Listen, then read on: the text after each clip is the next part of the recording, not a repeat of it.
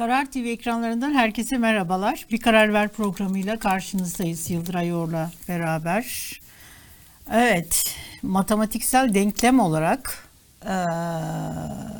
şimdi şeyler çözüldü gibi. Daha böyle kağıt üzerinde netleşiyor Herkesin adayı gibi. belli oldu. Herkesin yeri yurdu belli oldu.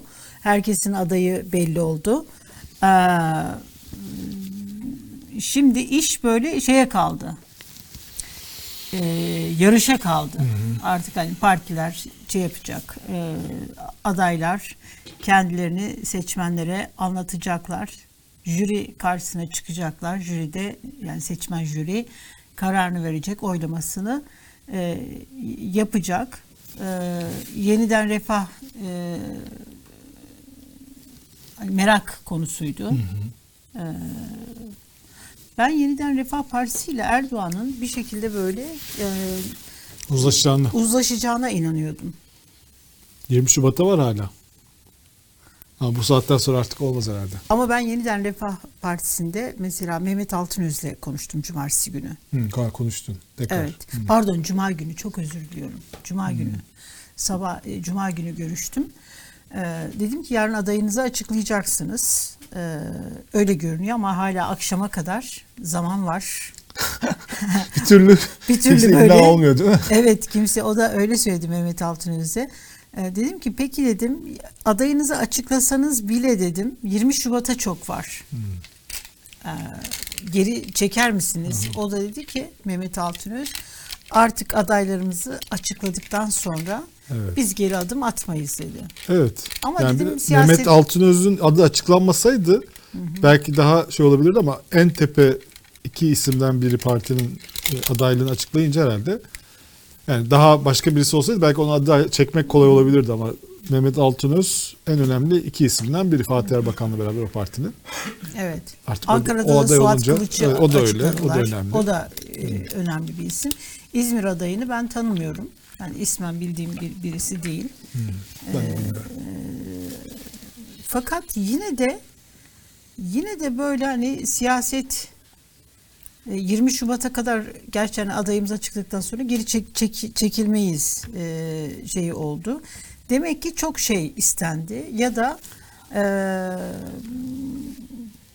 ya da Ya da e, hiçbir şey verilmedi. ilgi yani onları mutlu edecek e, bir şey verilmedi. Seçimlere böyle giriliyor. Buradaki şey temel şey şu olabilir. E, şimdi mesela Ankara Ankara'da Mansur Yavaş'la Tu- Turgut Altınok arasındaki oy farkı çok yüksek anketlerde. Öyle mi?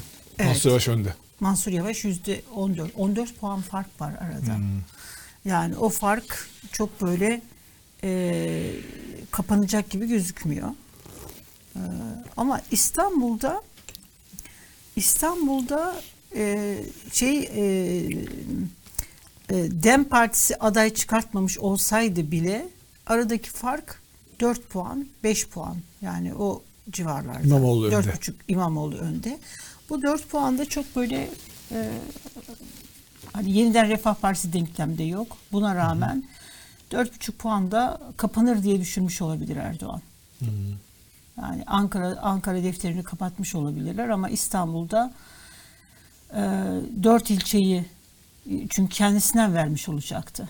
Yani e, kendi ilçelerinden Bayrampaşa işte Sultanbeyli e, Evet öyle yerler istiyorlar. öyle yerleri istiyorlardı. AK Parti'nin çok güçlü olduğu yerleri istiyorlardı. E, böyledir herhalde. Sen ne düşünüyorsun?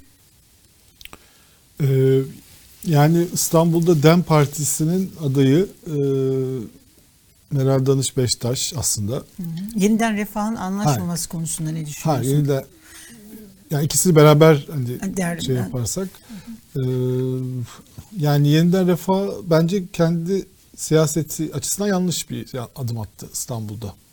Çünkü Neden? e, yeniden refah partisi şöyle bir oy alıyor. Yani esas yükselişini e, Cumhur İttifakı içerisinde Kaldığında. yer almış.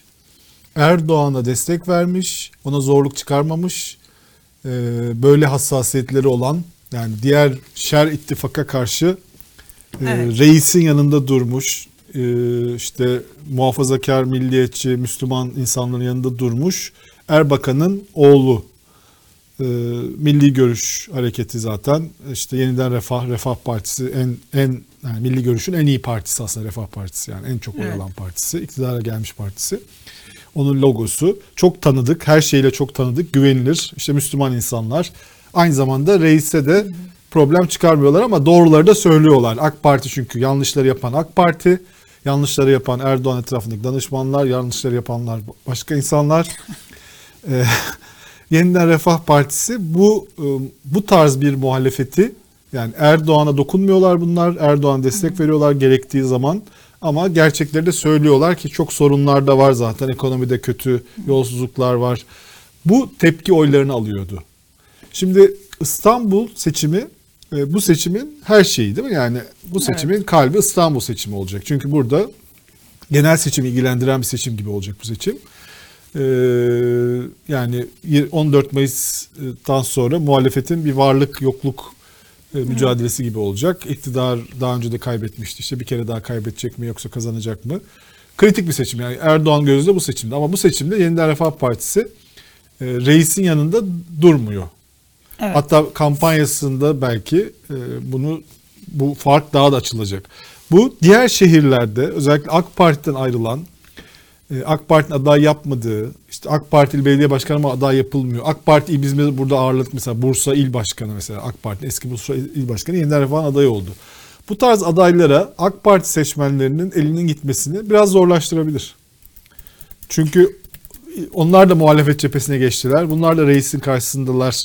Tabii bunu nasıl siyaset yapacakları ile ilgili. Yani İstanbul'da böyle daha e, ılımlı bir muhalefet yapabilirler. Yani Murat Kurum'la uğraşmayabilirler. Fakat hani günün sonunda AK Parti'den oy çalacakları için yani esas olarak AK Parti'ye gidecek oyların bir kısmını alacakları düşünüldüğü için e, şey olabilir. E, diğer şehirlerde yeniden refahın senin söylediğin helal sertifikasına e, zarar verebilir.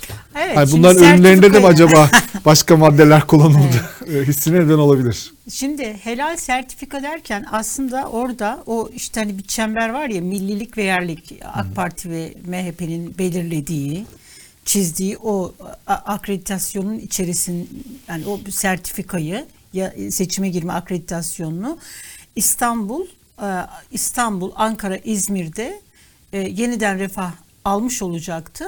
Diğer senin söylediğin diğer yerlerde de e, şey olacaktı. E, oyları alacaklardı. Oralarda e, aday çıkar ya da seçim kazanma ihtimalleri çok daha e, yüksek olabilecekti. Ama şimdi buna öyle görünüyor ki görünürde ama zarar vermiş gibiler. Belki de, Belki de ama AK tam Parti tersi olacak. Erdoğan da böyle düşünmüştür. Yani bu helal sertifikasının yeniden refaha yükselttiğini, başka şehirlerde tehlikeli hale geldiğini, o yüzden de araya bir mesafe koy- koyulması gerektiğini düşünmüş olabilirler. Bir o bir de işte aradaki puanın 4 puan fark olması yani e, e, Ankara gibi çok e, yüksek olmaması aranın makasın açık olmaması da Erdoğan'a yani niye vereyim ben 3 ilçeyi kendimden Bir de DEM Parti'nin Evet, aday çıkarması belli rahatlatmış Evet. olabilir. Şimdi Dem Partisi de aday çıkarttı. Ee, bu bu durumda öyle ya da böyle seçimi alma e, şeyi e, e- elini rahatlatmış olabilir. Fakat şöyle bir şey var. Şimdi mesela hani e, geçen çarşamba akşamı e, Ali Babacan'la bir işte karar yazarları hep beraber yemek yedik birlikte. Orada hani bir şey anlattı Ali Babacan. Dedi ki e, işte seçim Anadolu'yu dolaşıyorum ve şimdi dedi yürüyemiyorum. Hani şikayetler, e, şeyler, rahatsızlıklar artık tavan yapmış durumda. Orada şeyi sormuştuk Ali Babacan'a. Yani e, bu şikayetler şeyde de vardı hani 14 Mayıs seçimi öncesinde de bu rahatsızlık yok muydu? O da hayır şimdi dozu daha artmış durumda.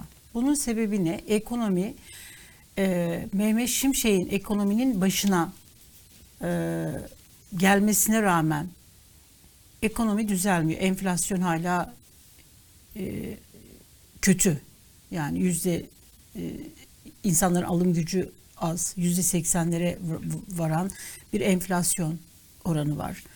Ee, geçen gün mesela şey e, e, Mahfi Eğilmez bir e, ekonomi terimi kullandı. Ne söylediğine bakılmadı. Sosyal medyada bayağı böyle trend topik oldu Mahfi Eğilmez ve bunun üzerine Mahfi Hoca dedi ki ya yıllardır e, ekonomi, enflasyon, faiz yazıyorum.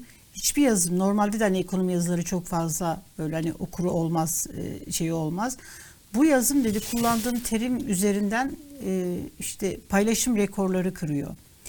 Şimdi orada iki böyle şey terim kullanmıştı. Çok ö- ö- yani iktisadi bir terim tabii ki. E, skenflasyon diye bir terim kullandı. Bu da şöyle hani gidiyorsun işte bir e, şey ekmek e, tereyağından örnek veriyordu yazısını ben okudum. Diyor ki hani bir, bir kiloluk tereyağı e, normal üreticiden aldı işte gelinceye kadar bunu atıyorum 400 liraya satması gerekiyor. Normal fiyatı bu. 400 liraya sattığı zaman enflasyon oranına yansıyor. Fakat e, bunu satıcı 400 liradan satamıyor. Çünkü bu sefer de elinde kalıyor. Bunu 300 liradan satabilmek için 200 gram içerisine kötü bir margarin yağı karıştırıyor. Öyle olunca fiyatı aşağı çekiyor. 300 liradan satıyor. Ama tereyağı yiyen kişi, alan kişi ve kullan, hani yiyen kişi gerçek bir tereyağı yememiş oluyor. Ee, şimdi bu tür durumlar yani Türkiye böyle bir süreçten de geçiyor Yıldıray. Artık hani büyük şehirler değil Anadolu'da da e, alım gücü azalmaya başladı. Hissetmeye başladı. E, e, işte depremin maliyeti ekonomiye yansımaya başladı. Bir de genel seçimle yerel seçim arasında bir farklılık var. Ee, genel seçimlerde seçmen daha ideolojik davranabiliyor. Kimlik siyaseti onu etkiliyor ama yerel seçimde diyor ki ya ben burada bir fatura keseyim diyebiliyor. Evet. Dolayısıyla e, yeniden ye- yeniden refahın hani Erdoğan'ın bu hesabı tutmayabilir. Yeniden refah da toplumdaki bu şikayetleri gördüğü için birazcık daha böyle ağırdan almış Olabilir. Bir Evet. kumar oynuyorlar biraz Evet. da bakalım nasıl olacak. Ee, bu seçimde ama bir faktör daha var bence. Çünkü bak seçimi e, bir aydan daha fazla var. Tabii bir buçuk ay var. Ama e, adaylar belli. Ama bir seçim havası yok. Yani e, çünkü birazcık seçmen siyaset ve seç- seçim yorgunu hala. Evet. Yani e, bundan 8 ay önce çok büyük bir Evet. seçim oldu. Çok büyük bir hararetle girildi ve e, özellikle orada bir deşarj oldu zaten. Hem iktidar taraftarları hem de muhalefet taraftarları. O yüzden bu seçimde e, şimdi yani konuşmak için biraz erken ama en azından sokaktaki duruma bak bakıldığında e, katılım oranları çok düşük kalabilir. Yani Küskün beklenenin seçmen.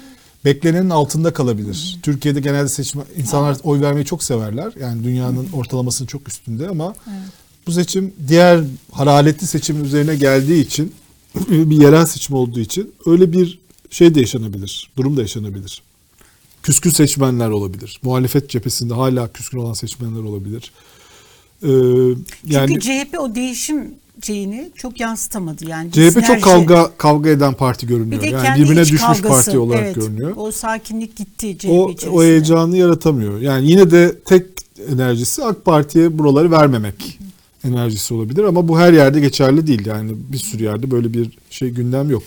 Ve çok bence hani böyle ilginç şeyler de olabilir. Mesela e, mesela hafta sonu Cumhurbaşkanı Tekirdağ'daydı. Mesela Tekirdağ'da e, AK Parti'nin adayı hani bu Melek Mosso konseri e, Aa, yapmıştı evet. da sen nasıl yaparsın seçimde çünkü bizimkilerle dalga geçti bu diye hani elini öpmüştü. Evet. E, istifa ettirilmişti. E, şeyin Elini öptü diye. evet şeyin e, Sahip çıktı diye Melek Moso'ya. aynen konseri iptal etmedi diye. E, Tekirdağ'ın merkez ilçesinin şimdi adını unuttum ilçenin pardon. E, şeyi belediye başkanı ve yani AK Partili olarak orayı kazanmış. Yani az bir iş değil yani Tekirdağ'da bir merkez ilçeyi AK Parti belediyesi olarak kazanmak. Ve yani o Melek Mosso konserindeki tavrını da gösterdiği gibi klasik bir AK Partili değil. Daha kapsayıcı biri. CHP'nin adayı ise bir milletvekili ve insanların kafası e, karışmıştır. Mesela Tekirdağ hiç düşünür müsün mesela hani riskli bir yer CHP'nin kalelerinden biri yani Trakya'da her yer. Mesela ne bileyim Tekirdağ CHP alabilir. Bursa'yı işte AK Parti alabilir Tekirdağ. Evet. Bursa'yı CHP alabilir mesela. Bir de AK Parti'nin çok yakın. çekmesine rağmen tekrar onu aday gösterdi. Aday gösterdi işte o yüzden diyorum. Yani çünkü anketlerde iyi görünüyor. Mesela Antalya'da AK Parti'nin adayı yine bir ilçenin belediye başkanı. Ee, bayağı orada sevilen biri. Yani böyle bir Insta- CHP yine orada da seçmenle şey yaptı. Evet orada inatlaştı. da inatlaştı. Dem Hatay'da Parti'de inatlaştı. orada Kürt seçmenler de var. Dem Parti aday çıkarıyor ve e, mevcut CHP başkanına karşı kampanya yapıyor. Hatay'da yine aynı şekilde. Şimdi bugün e, tip Gökhan Zan'ı aday göstereceği açıklandı. Ee, bir de tip çıktı yani orada. Tip bir de az değil yani. Tip oradası için bir milletvekili çıkarmış bir parti Evet. yani. Yüzde 15'lerin üzerinde oy almış bir parti orada. O da az bir oran değil. Mesela Hatay'da AK Parti kazanabilir. Antalya'da AK Parti kazanabilir. Adana ve Mersin'de İzmir'de CHP kazanabilir. Tunç Soyer'i küstürdüler. E, Tunç Soyer'i alabilirsin ama da yerine daha iyi birisini koyabilirdin. Ama orada kıra döke bir şey yaptılar. Sonra herhalde Tunç Soyer Ankara'ya çağrıldı.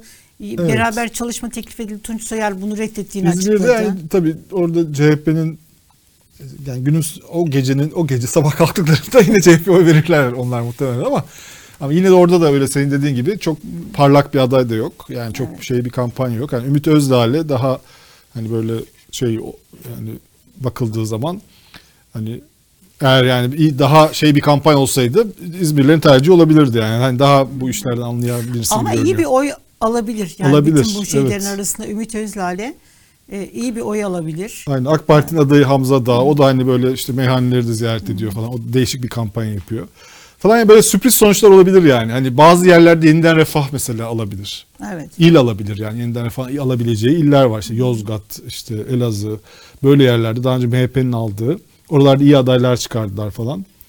Ee, MHP alabilir yine. MHP yine AK Evet. Parti'den alabilir. Çünkü yani MHP ile AK Parti'nin yarıştığı yerler var.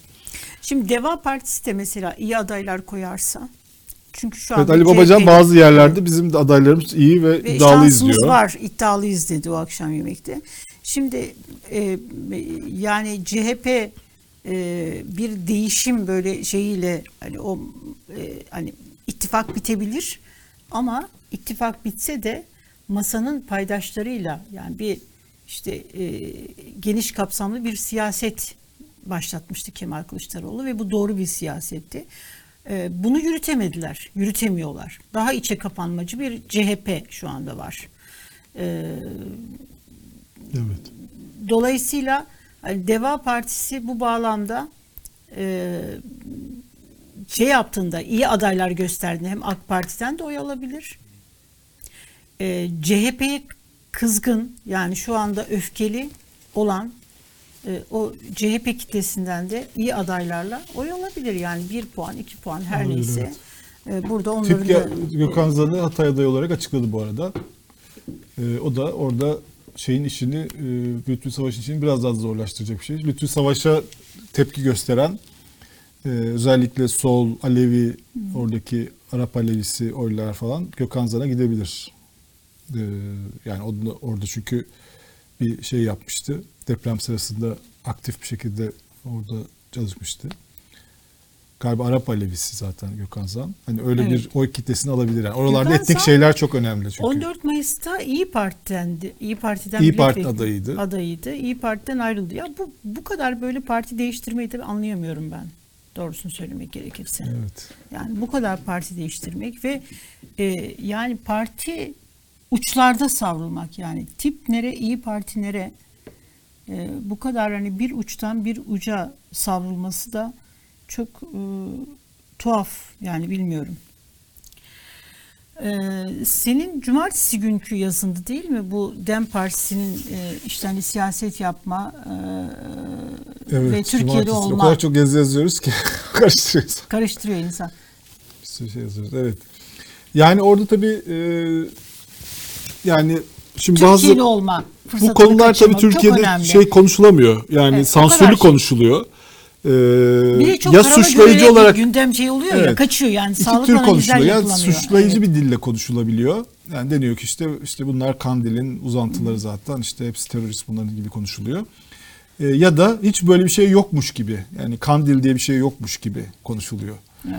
Ee, halbuki ikisi de değil yani e, yani gerçek bir analiz yapılacaksa bu e, bütün şeyin elimizdeki şeylerin ortaya konması lazım yani. Hani burada DEM Partisi'nin e, Başak Demirtaş aday yapmamasının e, sebebi aman Ekrem İmamoğlu seçilsin, AK Parti seçilemesinden çok Başak Demirtaş'ın, Selahattin Demirtaş'ın eşi olması. Ve Selahattin Demirtaş'ın e, bu adaylıkla e, parlayacak olması, gücünü gösterecek olması. E, niye DEM Partisi ve Kandil bundan memnun değil? Çünkü onlar e, orada arsanın sahibinin kendileri olduğunu, mülkün kendilerine ait olduğunu düşünüyorlar. E, Demirtaş'ın e, işte dışarıdan gelen hani bir şey yapmayan, mücadele vermeyen onlara göre herhalde ama yani daha ne yapsın yani 8 yıldır hapiste bir isim olarak öne çıkmasından rahatsızlar. Demirtaş farklı bir dil kullanıyor. Türkiye siyasetine müdahil oluyor. İşte Kılıçdaroğlu'nun adaylığını ilk destekleyen o olmuştu. Daha önce Erdoğan adaylı Erdoğan'a seni başkan yaptırmayacağız diye çıkışta yapmıştı. Hatalarla, yanlışlarla neyse ama bir e, toplumsal karşılığı var. Popülaritesi var. E, ve bu popülarite e, PKK'yı rahatsız ediyor aslında. Çünkü onlar o popülaritenin kendilerine ait, kendilerinden menkul olduğunu düşünüyorlar. Ama şu anda siyasetten menkul ve Demirtaş'a ait bir popülarite var. Ve bu ilk defa oluyor aslında. Bu çünkü bu partiler 1991'den beri var. Yani PKK'ya yakın siyasi partiler. Ee, bu partilerde hiç böyle parlak bir isim çıkmamıştı şu ana kadar. Hep böyle gölgede e, olan böyle e, işte denileni yapan, çok parlamayan aracı gibi isimlerdi bunlar. Fakat ilk defa e, bir isim e, kendi kendisi parlamaya başladı. Kendi siyasi dili var. Yeni nesilde bir karşılığı var. Yeni nesil çünkü e, yani mesela Abdullah Öcalan 1999 yılından beri hapiste. E, o gün doğan gençler bugün e, kaç yaşında oldu? 20 e, 25 yaşına geldi. Yani hiç onun onunla hiçbir irtibatı olmayan, o şeyi bilmeyen bir nesil var ve bunlar içinde Demirtaş var şu anda. Ve bu da Türkiye için iyi bir şey. Evet. Türkiye yani şu anda belki yerel seçim şöyle değerlendiriliyor. Yerel seçimler tabii çok böyle önemli tabii ki. Ee, bir kısım insan için çok daha önemli. Yani böyle mesela İstanbul seçimleri hayat me- memat meselesi olarak gören bir insan kitlesi var. Tamam görülebilir de. Hani buna sorun yok. Fakat bu bütün dünyayı İstanbul seçimleri üzerinden değerlendirme sonucuna e, varmamalı. Dem Partisi Demirtaş ilişkisi Türkiye açısından başka bir önem öneme sahip bir durum. Eğer orada e, siyasi bir lider parlarsa ve öne geçerse bu Türkiye'nin e, menfaatine olur, muhalefetin de menfaatine olur. Çünkü sürekli Kandil gölgesindeki bir Dem Partisi her daim iktidarın muhalefete karşı kullanacağı bir sopadır. Kullanıyordu, şu anda da kullanıyor. Yani demlenmek lafı mesela e, gayet tuttu. Yani belki bize böyle çok abi yani ay bu da ne falan gibi geliyor ama sokakta e, bak bunlar bununla demleniyor ha gibi. O şey devam ediyor. 14 Mayıs'dan PKK muhalefet beraber bunlar meselesi. Çünkü sürekli bir görüşme trafikleri, sürekli bir karar verememe halleri, işte oraların açıklamalar, muhalefet bloğunda olacaksınız diye Kandil'den yine açıklamalar geliyor falan. E, bu koz sürekli iktidarın elinde olacak ve bu koz işe yarıyor. Hani biz tabii o zaman yani Cumhurbaşkanı video gösterdi işte e, sanki alkışlıyormuş gibi yaptı. Sahte videoyla propaganda yaptı. Biz o zaman kızdık ama onların gerçekleri de vardı. Ha, Kim inanır dedik de yani bu Ama bunlar- gerçekleri ama de gerçek, vardı. Evet. Kandil'den gerçekten hani CHP destek açıklamaları da gelmişti o zaman. Kılıçdaroğlu'na destek açıklamaları da gelmişti. E, Böyle bir e, orada öyle bir şey olduğu sürece, bir gölge olduğu sürece bu gölge sürekli muhalefet üzerine düşecek. Şimdi mesela İstanbul seçimlerinde de bu kullanılacak. Şimdi aday çıkarılması bunu bir miktar şey gibi gösteriyor ama o kampanyada nasıl olacağına göre belirlenecek. Çünkü Meral Danış Beştaş güçsüz bir aday değil. Hani Kürt kimliğiyle de öne çıkmış güçlü bir karakter. Fakat nasıl bir kampanya yapacağı önemli. Mesela Ekrem İmamoğlu ile çatışacak mı? Onu eleştirecek mi mesela? Ya da ona daha mı şefkatli davranacak, iktidarla mı çatışacak? Bu mesela şeyi belirleyecektir, söylemi belirleyecektir. Ne kadar iddialı, ne kadar örgütleyecekler kitlelerini yani biz sadece bize oy verin, başka kimseye oy verilmeyin diye. Bütün bunlar tabii belirleyecek ama yani e, yani Başak Demirtaş gibi e, çok oy alacağı belli olan bir aday elindeyken onu kullanmamak siyasi bir karar değil yani bu. Siyasi herhangi bir siyaset parti böyle bir şey yapmaz. Yani elinde böyle bir koz varken onu kullanır yani. E, Başak Demirtaş'ın yerine e, hemşerim olan e, Stalinist bir arkadaşı. bir Rizeli Yani yine muhtemelen- geldi. Yıldıray. Evet yine bir Rizeli aday. kadar çok Fakat hani. Rize'de herhalde e, Stalinist yani kimse ben görmedim. yani pek bir şey temsil etmiyor e, Murat Bey, Murat Çepni. E, bayağı marjinal yani marjinalin de marjinali bir şey temsil ediyor. Yani sol içinde de marjinal bir grubu. İşte e, fakat hani bu zaten Dem Parti siyasetinin e, nasıl oluştuğunu da gösteriyor aslında bu Evet. adaylık. evet Yani çok şu- doğal akışında e, olacak işler değil bunlar yani. Hani onu yapmazlardı yani öyle bir yerde. Hani Rizeli Stalinist İstanbul'dan belediye başkanı adayı olmazdı gün normal bir partide. Evet. Şimdi şey konuşuluyor i- iki gündür. Bu 140 Journal'ın Evet. e, Adnan belgeseli. Bir, bir tanesi Ekim ayındaydı değil mi? Eylül ya da Ekim ayında bu Adnan Oktar e, işte cemaati mi demek lazım yapılanmasının içerisinde yaşanan rezillikleri, gayri ahlaki böyle hani şeyleri. Bunun çok örnekleri var. Netflix'te bir sürü belgeseller de var. En son bu şey vardı e, yine e, çocuk tacizle çocuk istismar üzerine bir Amerika'daki şu an ismini hatırlayamadım ben yine E, bu Ad- Adnan Oktar e, cemaati ya da yapılanması bunlarla alakalı ikinci belgesel yayınlandı. Burada da ikinci belgeselde e, şey anlatılıyor. İşte bir gurbetçi Avusturya'da yaşayan e, Elvan Koçak e, bir gurbetçi adamın babanın e, işte kızlarını ve reşit olmayan kızlarını Adnan Oktar'a kaptırıyor. E, Bunlarla olan hikayesini ve on, çocuklarını o yapının içerisinden kurtarma mücadelesini anlatıyor belgesel. E, Biraz baktım ben. Orada yine e, işte hani şey var. Birinci belgeseldeki e, emniyetten olan e, beyefendi yine polis e, operasyonu yürüten kişi. E, Zaten kaynak o. kaynak o. Yani- O anlatıyor. Bir belgeselin kaynağı e, tek bir kişi olamaz.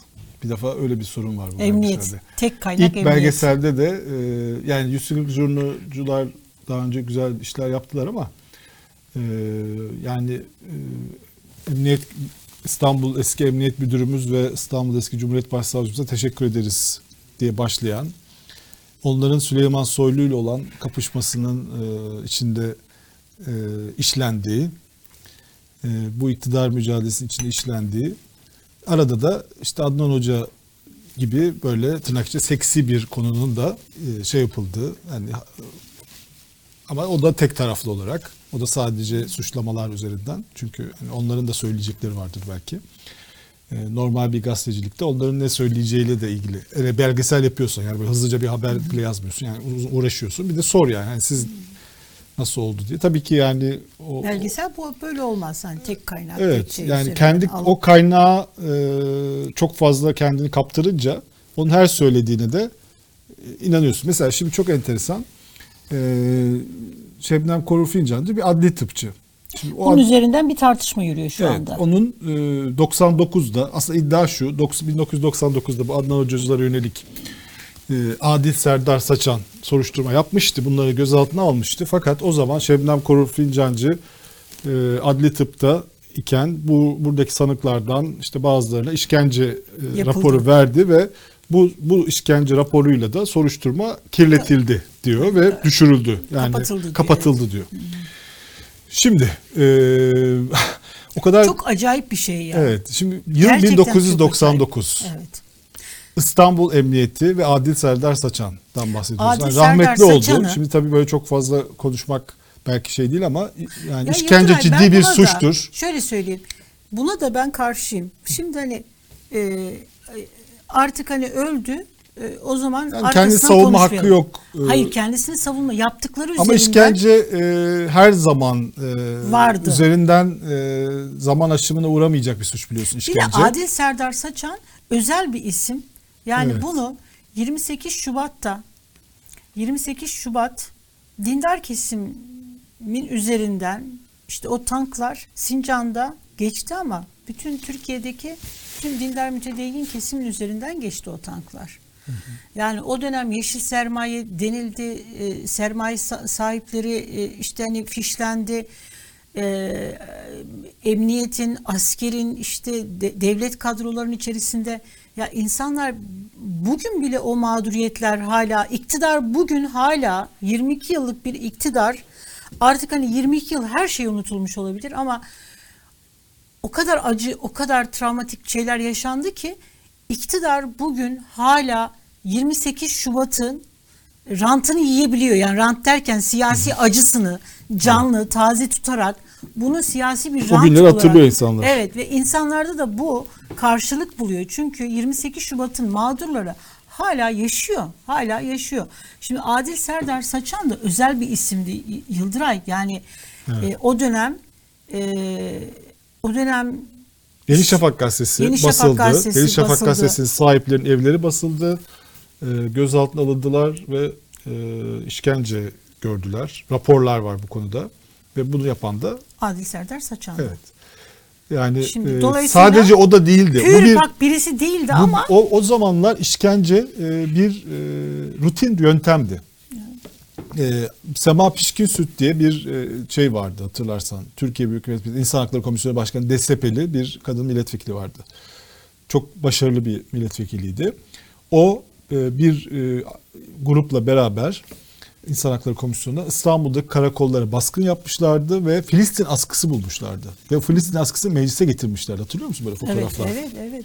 Yani do, yani e, Filistin askısı karakolda 1999 yılında. Evet. Yine Diyarbakır, Mardin, Şırnak oralarda da elektrik sistemleri bulmuşlardı. Yani sorgularda kullanılmak üzere. Yani sorguya alınan her kimse e, Ad- Adnan Hocacı e, Yeni Şafak gazetesi sahibi, Hizbullahçı, işi şeyci, El-Kaideci neyse, PKK'lı mafya her neyse yani e, işkence bir rutindi. Yani e, işkence sıfır tolerans 2003-2004'te AK Parti'nin Avrupa Birliği'ne bir vade olarak işkence Türkiye'de sıfırlandı. Bir AK yasak Parti haline getirildi. vaadiyle iktidar kaz iktidar hani seçim kazandı, getirdi ve bundan dolayı da oylar arttı bir sonraki seçimde. Evet. Yani, Yani e, işkence 99 yılında birisine işkence yapıldı. Aa olamaz denecek bir şey değildir. Değildir. Hele de bu bahsedilen emniyet müdürü de olayın içindeyse. Şimdi ama tür olay şöyle. Bence Şebnem Korur Fincancı'nın adı daha önce de bir kere daha çıkmıştı. O da e, Uğur Mumcu cinayetinin e, 2000 yılında Uma- Umut Operasyonu diye şeyleri failleri Evet. yakalanmıştı. Onlara da işkence yapıldığı ile ilgili rapor vermişti. E, Şebnem Korur Fincancı. O zamanlar da yine e, nasıl olur Uğur Mumcu'nun katillerini kor- korumaya çalışıyor diye e, linç edilmişti. Şimdi bu işkence olayı Türkiye'de e, adli tıpın işkence tespiti Türkiye'nin anlayamayacağı bir şey. Çünkü insanlar şöyle bakıyorlar. Ortalama bir insan diyor ki adli tıptan daha ziyade şey var Yıl- Yıldıray. Toplumsal bir şey var. Hani diyoruz ya işkenceyi kim, şiddeti kimi yaptı, Evet. kime yapıyor. Yani Bu değerlendirme olunca bütün her şey çöküyor. Tabii şöyle çöküyor. düşünüyor insanlar. Ee, polisimiz, askerimiz suçluları yakalamış, getirmiş. Suçlular suçlu. Sen kim oluyorsun da e, aa buna sorguda işkence yapıldı diyerek o e, yapılmış, yakalamış, yakalanmış insanların haklarını savunuyorsun ve soruşturmaya zarar veriyorsun olarak bakıyorlar.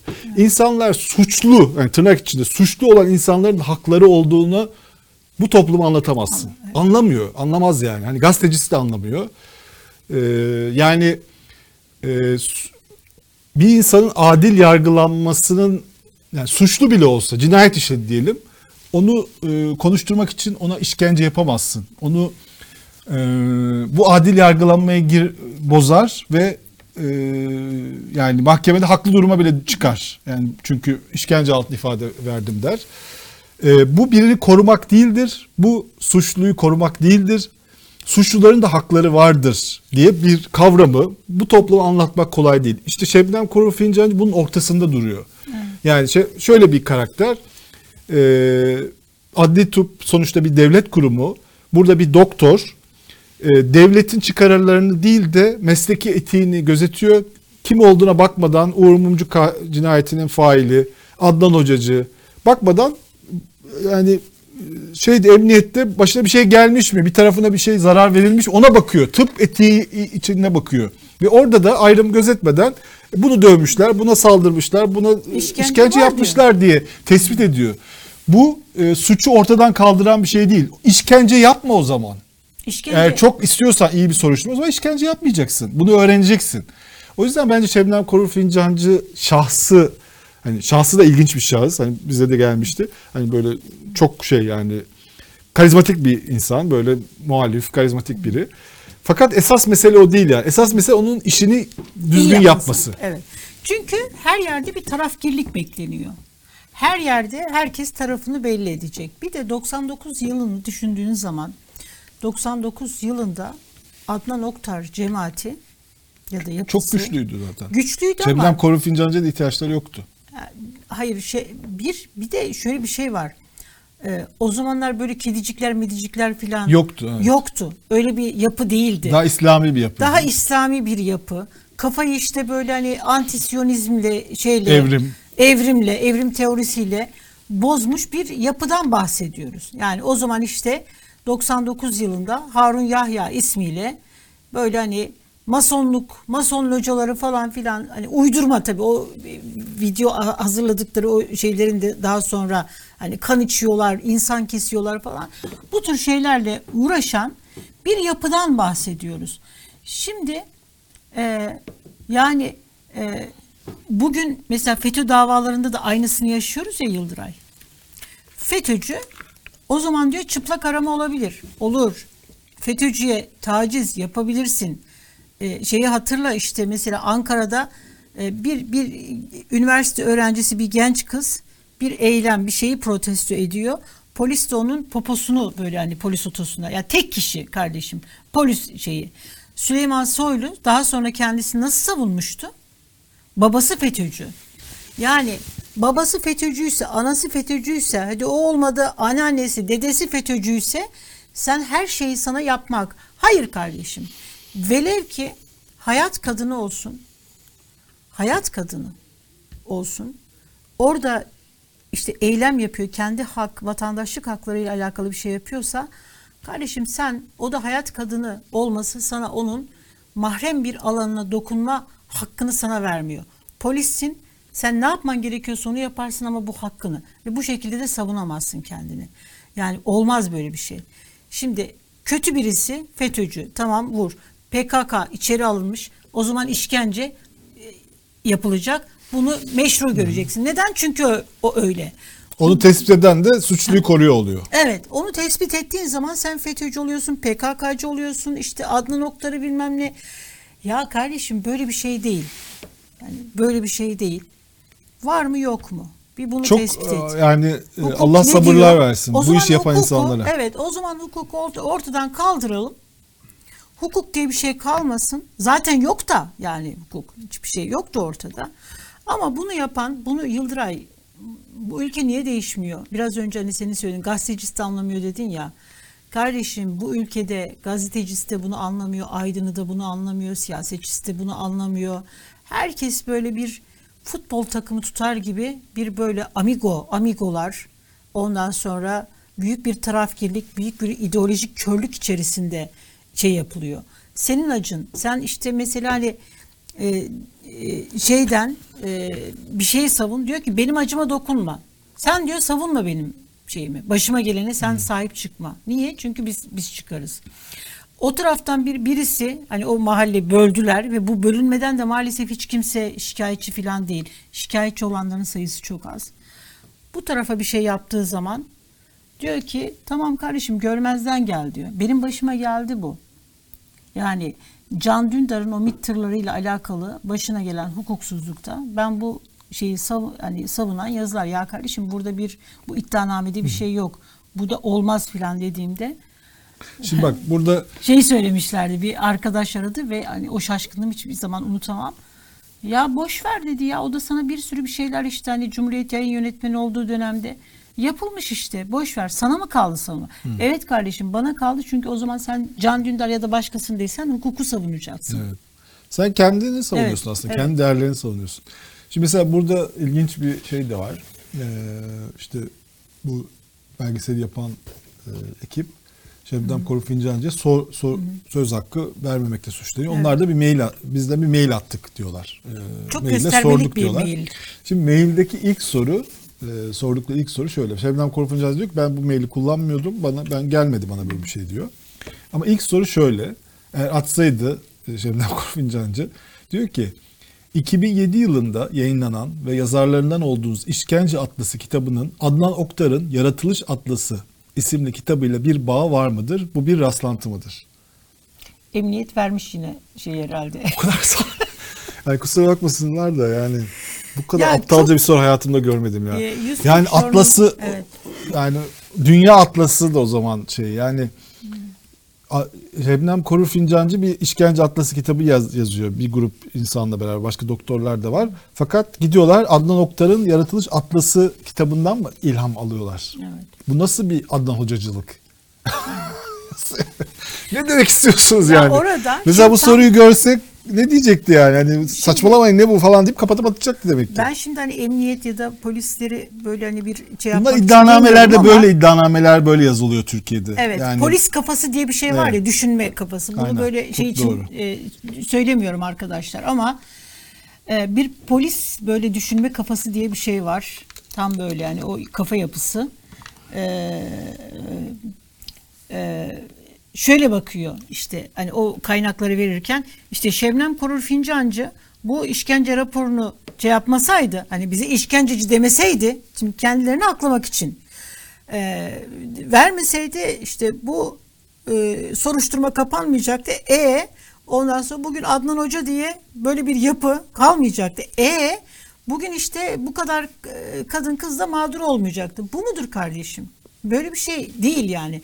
Bu işte tam böyle dediğim hani polis mantığıyla düşünme, böyle bir şey kendisini aklama, temize çekme. Böyle değil kardeşim. Bir de Sen- burada olayda şey e, Değil yani hemen bu. siyasi bir meseleye dönüşüyor. E, işte Şebnem Korur Fincancı solcu, işte e, orduya iftira attı. Ergenekon davalarına işte müdahil oldu. O zaman kötü bir insan bu. Evet. E, diğer karşısındaki e, Adi Serdar Saçan Ergenekon davasında yargılandı. Ulusalcıydı. O iyi bir insan. Demek ki o haklı. Yani böyle pozisyonlar böyle Tabii, alınıyor yani. Evet. Hani işkence falan artık hani işke, o da iftira attı onlar. Zaten o da Adnan Hoca da kötü. Şebnem Korur da kötü. Kötüler iki tane kötü burada. Burada da bizim iyi milli yerli milliyetçi adamlarımız. Biz o zaman onları tutmalıyız. Yani bu, bu böyle bir e, şeye dönüşünce tabii herhangi bir konunun o zaman da işte yaratılış atlasından mı işkence atlası e, aldı Evet. diye mantıklı bir soruya dönüşüyor yani bu aptalca tartışma içerisinde. Şimdi 140 Journal güzel işler gerçekten yaptı başta iyi bir böyle şeydi e, ekip böyle iyi işlerde yani birkaç iyi iş diyeyim daha doğrusu birkaç iyi iş yaptı ama daha sonra herhalde o ekip dağıldı bir şeyler oldu şimdi böyle hani e, polis kaynaklarını al ondan sonra e, devletin içerisinden de alın kaynakları böyle ama bu e, evet yani şeyi ortaya da koyuyor bu yönüyle de güzel ama bunun daha iyi belgesellerini e, Netflix'te işte hani e, Amerika'da bu tür sapkın cemaatler var. Bu sapkın cemaatlerinle alakalı olarak e, onların iç yüzünü ortaya koyan işte soruşturma nasıl yürütüldü, neler oldu bunları ortaya koyan çok güzel böyle belgeseller var ve gerçekten belgesel. Hani tek bir kaynak şeyi falan değil. E, Evet. Yine de güzel ama e, hani İşkence gibi bir konuda e, polis bir referans kaynağı olamaz. evet genç Yani- arkadaşlar bunu bilmesi gerekiyor. Yani polisler Evet. birbirini korurlar. E, O yüzden e, bu konuda bir şey söyleyecekken e, 40 defa düşünmek gerekir. Çünkü Türkiye'nin çok kötü bir tarihi var bu konuda.